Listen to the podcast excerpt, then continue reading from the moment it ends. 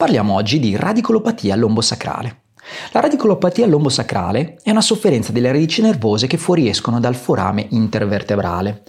Come conseguenza abbiamo dolore alla parte bassa della schiena che passa per la zona coxofemorale fino ad irradiarsi lungo la parte posteriore e anteriore della coscia fino alla zona della gamba e del piede. Iniziamo subito a mettere un tassello importante. Per parlare di radiculopatia dobbiamo avere una sintomatologia che si irradia almeno fin sotto al ginocchio. Il dolore è causato dalla compressione delle radici nervose e, siccome stiamo parlando ora di radiculopatia lombosacrale, includiamo i livelli da L1 a S4. La compressione solitamente crea una serie di sintomi che vanno dal dolore irradiato, come appena detto, fino al formicolio, all'intorpidimento, a parestesie occasionali, a deficit di forza o ad alterazione dei riflessi spinali.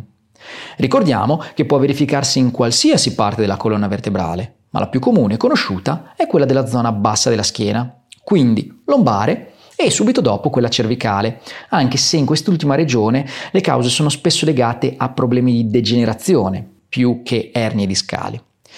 Meno frequente, ma comunque possibile, è la radicolopatia con sofferenza delle radici toraciche. Fortunatamente, anche se la sintomatologia iniziale è davvero fastidiosa e debilitante, nella stragrande maggioranza dei casi la radicolopatia è benigna e si risolve dunque spontaneamente. Proprio per questo quindi la gestione conservativa è il primo passo e il più appropriato, in assenza ovviamente di sintomi clinici da bandiera rossa. Nei casi più recalcitranti, ovvero in cui i sintomi non si risolvono, non si riducono nelle prime quattro settimane, gli studi di imaging, l'elettromiografia o l'analisi della conduzione nervosa possono tornare utili per valutare meglio la situazione. Aggiungiamo ora un altro tassello importante. La radicolopatia non è la stessa cosa del dolore radicolare o del dolore alla radice nervosa. Nel primo caso, infatti, per parlare di radicolopatia dobbiamo avere deficit o alterazioni della forza muscolare, della sensibilità o dei riflessi.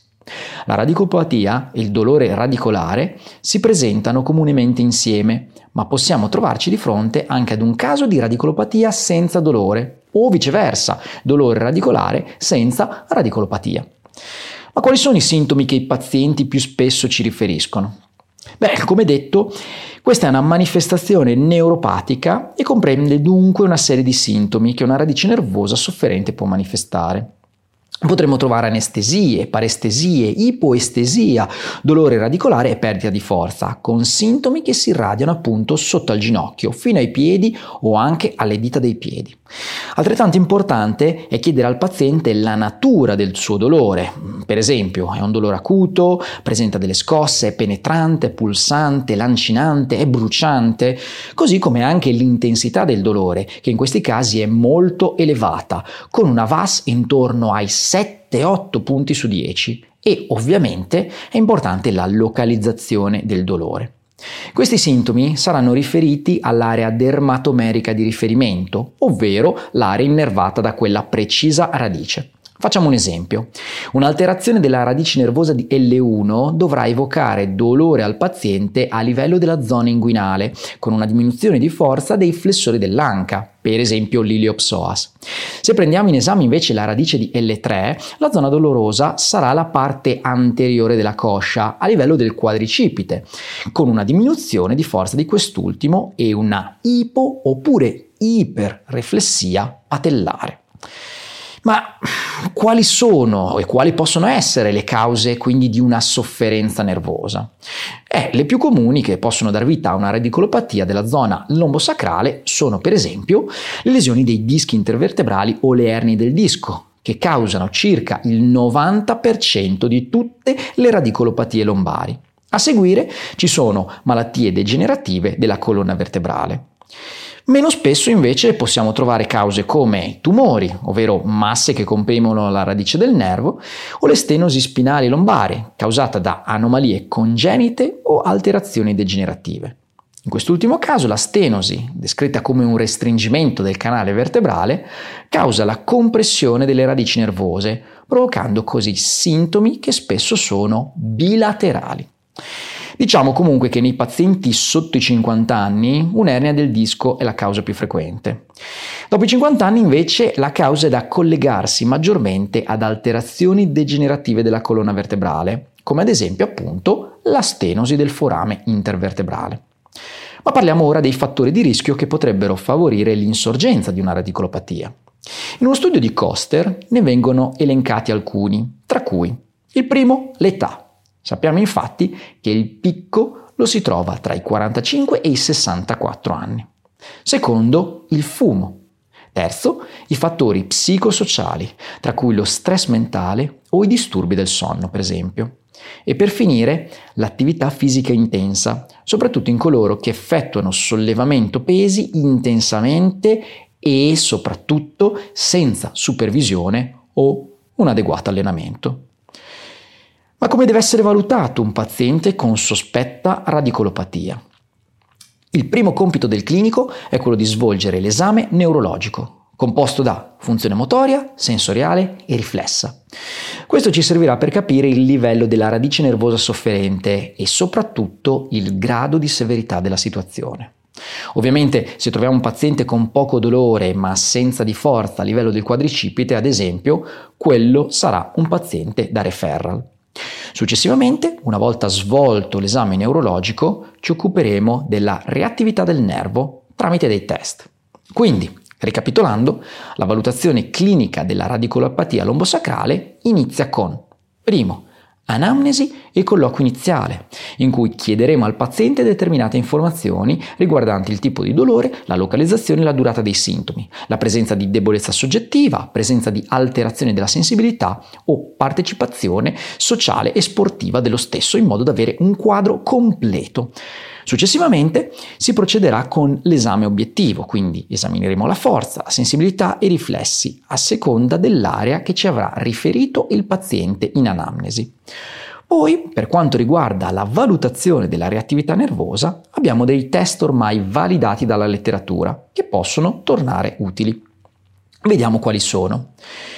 In primis lo slump test, effettuato sia da seduto che in posizione supina lo utilizziamo per valutare lo stato di reattività del sistema nervoso periferico in generale. Poi il test di sollevamento della gamba dritta o più comunemente conosciuto come test di Laseg o SLR test. Si esegue in posizione supina, sollevando passivamente la gamba tesa del paziente con l'obiettivo di mettere in tensione il nervo sciatico. Il test presenta una buona sensibilità, circa del 91%, ma una specificità molto bassa, di circa il 26%. Un altro test forse meno conosciuto è il Crossed Straight Leg Rise Test ovvero il sollevamento della gamba tesa controlaterale ai sintomi. L'obiettivo è quello di evocare i sintomi familiari o una diminuzione dei sintomi facendo riferimento sempre alla stessa radice L5S1. Per finire è importante il segno di Wassermann, ovvero flessione del ginocchio con paziente prono, per la valutazione della reattività del nervo femorale, cioè delle radici L3 e L4. Occupiamoci ora del trattamento, che a volte è difficile e complicato, di una radicolopatia lombare. Ora, in una fase acuta, dove il dolore è l'attore principale, c'è un'evidenza moderata per quanto riguarda la manipolazione vertebrale che questa possa funzionare. Mentre al contrario, in presenza di una radicolopatia cronica, le prove per l'utilizzo di manipolazioni vertebrali sono purtroppo di basso livello. Sottolineiamo però che in pazienti con forte dolore diventa impossibile solamente anche raggiungere la barriera premanipolativa. Invece una tecnica manuale che in fase acuta potrebbe tornarci utile è la trazione della colonna lombosacrale, quindi le normali tecniche di pompage, che hanno come obiettivo quello di decomprimere e aumentare gli spazi intervertebrali. Oltre alla terapia manuale, che troviamo utile per desensibilizzare la zona dolorosa, L'educazione del paziente riguardo le posizioni e le attività da fare e non fare ricoprono un ruolo fondamentale. Possiamo insegnare al paziente, ad esempio, la tenuta di alcune posizioni offloader per il nervo, in modo da mantenere più volte al giorno e togliere tensione al nervo se vediamo che queste posizioni riescono ad alleviare la sintomatologia. Nella fase appena successiva, non appena il dolore è diminuito, il paziente può necessitare anche di un allenamento muscolare e di una stabilizzazione più specifica. In letteratura, per esempio, gli esercizi di Pilates sembrano funzionare sia per la stabilizzazione che per la presa di consapevolezza del corpo. Di solito si raccomanda di effettuare un ciclo di trattamento fisioterapico e conservativo per circa 6-8 settimane.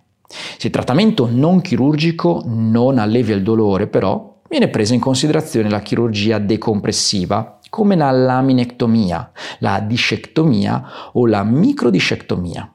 Questo tipo di intervento chirurgico, in generale, fornisce sollievo dal dolore radicolare nell'85-90% dei pazienti. Per i pazienti con forte dolore alle gambe o altri sintomi gravi come debolezza muscolare progressiva, questo tipo di intervento chirurgico può essere raccomandato anche prima delle classiche 6 settimane di trattamento conservativo. Per concludere, ricordiamoci una cosa davvero importante.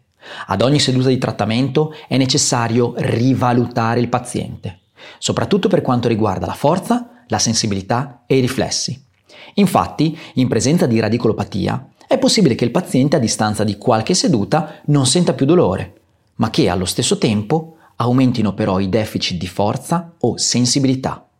Beh, se accade questo, siamo di fronte a un indicatore critico che richiederebbe un referral urgente di approfondimento allo specialista di riferimento. Cerchiamo quindi di prestare sempre la massima attenzione nella pratica clinica. Se vuoi approfondire questo argomento e tanti altri del settore riabilitativo, puoi farlo andando su Streamed e accedendo con il tuo account.